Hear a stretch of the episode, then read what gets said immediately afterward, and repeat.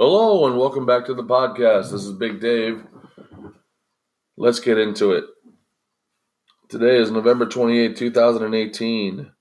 When you cannot win, you can at least grin. Courage is what Ernest Hemingway described as grace under pressure. When you can demonstrate good sportsmanship in the face of dis- defeat, you've taken the first step toward earning the respect of your peers and, and preparing yourself for the next victory. Don't take yourself and your situa- situation so seriously that you cannot give a smile of sincere congratulations to someone who has temporarily bested you. Wish him or her well, then rededicate yourself to improve your own ability and stay in the game.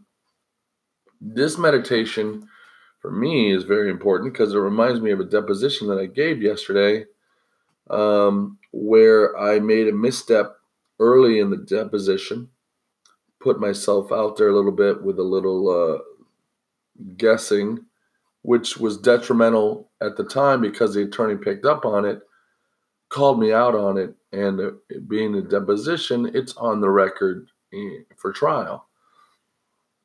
I was aware of my faux pas, gave the attorney, in my mind, of course, credo for being on top of his game.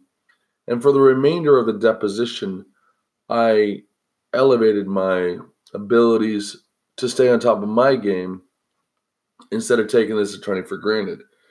Later on in the deposition, I was given an opportunity to ex- explain something, and the attorney called me out saying, "Was this similar to the original call out that he did earlier in the depo?" And I said, "No, because in my preparation for the deposition, I read this privileged information in pre- preparation of the deposition."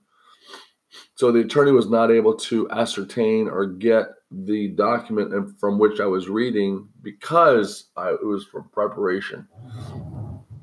And also because, yeah.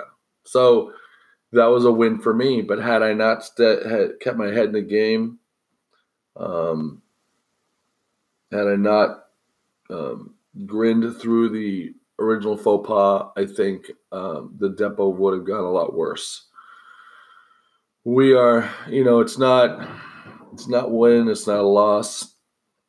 It was definitely a toe to toe deposition, which those I really appreciate, um, challenging my abilities and my preparation, um, which I enjoy. I, you know, have a lot of respect for this attorney in that he is, uh, he may not have trial experience, but he definitely knows how to, you know, take a depo. So that's good. Um, the other thing I think about is Grace Under Pressure. That's an album by Rush that came out after Signals.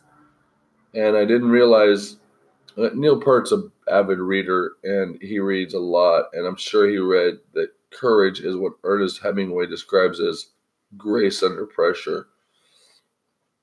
That is powerful, especially in this time of year, crunch time. It's the fourth quarter yes, it's a relaxed atmosphere in some companies, but in other companies, it is just pucker factor time.